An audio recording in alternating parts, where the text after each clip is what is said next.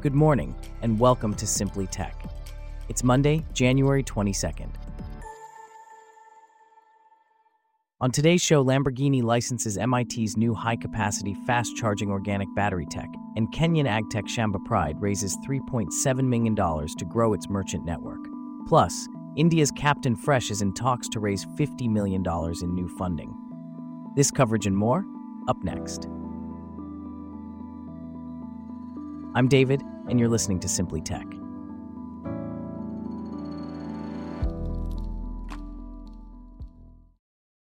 We start off with lithium ion batteries, which have revolutionized the way we power our devices, but there's always room for improvement. Researchers are constantly seeking alternative materials to make these batteries more efficient and cost effective.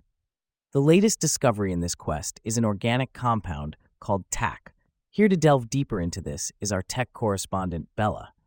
So, Bella, what makes TAC a potential game changer in the lithium ion battery landscape? Well, David, unlike most other lithium ion battery chemistries, TAC is an organic compound, primarily made of carbon.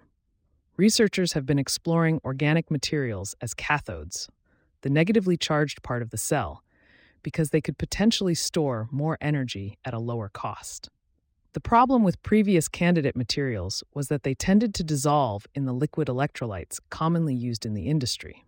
However, TACQ doesn't dissolve in two widely used electrolytes, and it boasts an energy density that's 50% better than one of the most common lithium ion battery chemistries today, nickel manganese cobalt. That's quite impressive. Can you tell us more about the structure of TAC and why it's important? Certainly. TACQ, short for bis tetraaminobenzoquinone, is composed of carbon, nitrogen, oxygen, and hydrogen arranged in a row of three neighboring hexagons. This structure is similar to that of graphite, which is almost universally used today as an anode material. Each TAC molecule is attracted to up to six others through hydrogen bonds, creating a nearly flat sheet that can be layered atop each other with the holes storing lithium ions. This unique structure contributes to its high energy density. And who are the brains behind this discovery? The material was discovered by Tianyang Chen and Harish Banda while they were working in the lab of Mircea Dincă, a professor at MIT. Dincă has a partnership with Lamborghini to help the hypercar manufacturer electrify its lineup. In fact, Lamborghini, which previously used a supercapacitor developed in Dincă's lab in its Sián model, has licensed the patent on the material. So, could we potentially see this technology in future Lamborghini models? That's a possibility, David. Given the partnership between Dincă and Lamborghini and the fact that Lamborghini has licensed the patent on the material, it's not far fetched to think that we might see this technology being used in future Lamborghini models. That's certainly something to look forward to. Thanks, Bella. Since 2016, Shamba Pride has been working to improve last mile distribution for farm inputs and address price exploitation and quality issues for farmers through its network of merchants, known as DigiShops.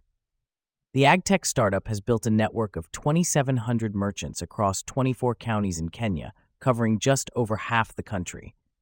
Now, it plans to expand further into Kenya and into neighboring markets with similar supply chain challenges. Here to discuss this further is our tech correspondent. So, Stephen, what can you tell us about Shamba Pride's expansion plans? David, Shamba Pride aims to cover more retailers and agricultural regions in Kenya within the next year.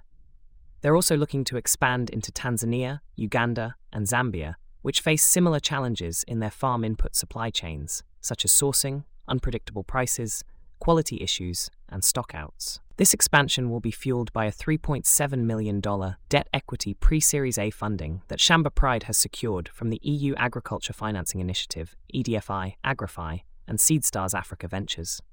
And how does Shamba Pride's model work? What services do they provide to these agro dealers and farmers? Shamba Pride digitizes agro dealers, enabling them to manage their businesses and order inventory this ensures the availability of supplies, like fertilizers and seeds, to millions of small scale farmers in rural areas. They also provide farmers with market linkages, buy now, pay later financial services, and training information through their USSD platform. The goal is to empower these agro dealers and give them the tools and technology they need to support the farmers around them. That sounds like a significant impact. Can you tell us more about the agriculture sector in Kenya and why it's a focus area for innovators like Shamba Pride? Absolutely, David. Agriculture is a key sector in Kenya's economy. It contributes 33% of the country's gross domestic product, employs over 40% of the population, and accounts for 65% of its export earnings. More than 70% of those employed in the sector are in rural areas. Shamba Pride mainly targets these small scale farmers. Their success is based on innovations that facilitate day to day farming activities, creating additional revenues for farmers and agro dealers. And what about Shamba Pride's inventory? Where do they source their farm inputs? Shamba Pride sources its inventory from partners like the French multinational Elephant Vert, which supplies them with climate smart farm inputs. This is part of Shamba Pride's strategy to build resilience for smallholder farmers, helping them adapt to and mitigate the effects of climate change. That's an important aspect indeed. Thanks, Stephen. Captain Fresh, a B2B marketplace for animal protein, is reportedly in talks to raise up to $50 million in fresh funding. The startup, which primarily focuses on seafood, helps fishermen and farmers sell their catch and livestock to businesses. To discuss this further, we have our tech correspondent. So, Michael, who are the potential investors in this round? David, the startup is said to be in advanced stages of discussions with Nekkanti Seafoods, SBI Investment, Evolvence, Tiger Global, and Prosus Ventures. However, it's important to note that the matter is private, and Captain Fresh has declined to comment. Can you tell us more about how Captain Fresh operates? Certainly, David. Captain Fresh has set up dozens of collection centers in multiple countries. Fishermen and farmers bring their catch and livestock to these centers. The startup then sells these to thousands of businesses across coastal states. It's a model that connects the producers directly with the businesses, potentially simplifying the supply chain. And what can we say about Captain Fresh's financial standing? Before this round, Captain Fresh had raised over $100 million and was valued at $500 million in the previous round, which it closed in March 2022. Since then, it has extended that round to raise an additional $15 million or so. If this new funding round goes through, it will certainly boost the startup's financial position. Thanks for the insights, Michael. That was Simply Tech reporter Michael. Welcome to Simply Tech. Today we're discussing the rise of employee monitoring software, also known as Bossware. This technology, often touted as a productivity booster, is increasingly being powered by AI. But it's not without its critics, who argue that it can harm morale. Our tech correspondent, Charlotte, is here to delve into this issue. Charlotte, what's the current state of employee surveillance tech? Well, David, employee monitoring software is certainly not new. However, it's becoming more prevalent, especially with the rise of remote work. The software is often marketed as a tool to enhance productivity, but many employees see it as intrusive and a detriment to morale. In fact, I've personally experienced intrusive screenshots as a remote contractor, and it's not a pleasant experience. That sounds quite invasive.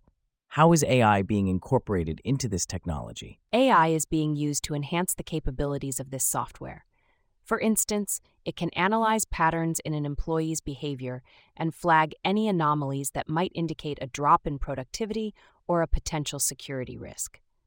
However, it's important to remember that AI is still in its early days and is prone to mistakes.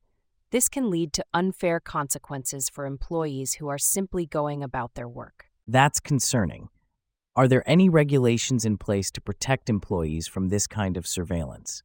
Regulations vary widely depending on the jurisdiction. Some countries have strict laws protecting employee privacy, while others have few or no restrictions on workplace surveillance. It's a complex issue that raises questions about privacy, trust, and the balance between employee autonomy and employer oversight. It certainly seems like a complex issue. What's the general sentiment among employees about this kind of surveillance? Many employees view this kind of surveillance as a breach of trust. It can create a culture of fear and suspicion and ultimately harm morale. Some argue that a better approach would be to foster a culture of trust and accountability rather than relying on intrusive surveillance. That's a thought provoking perspective. Thanks, Charlotte. All right, that wraps up our stories for today. Thanks for listening to Simply Tech. We'll see you back here tomorrow.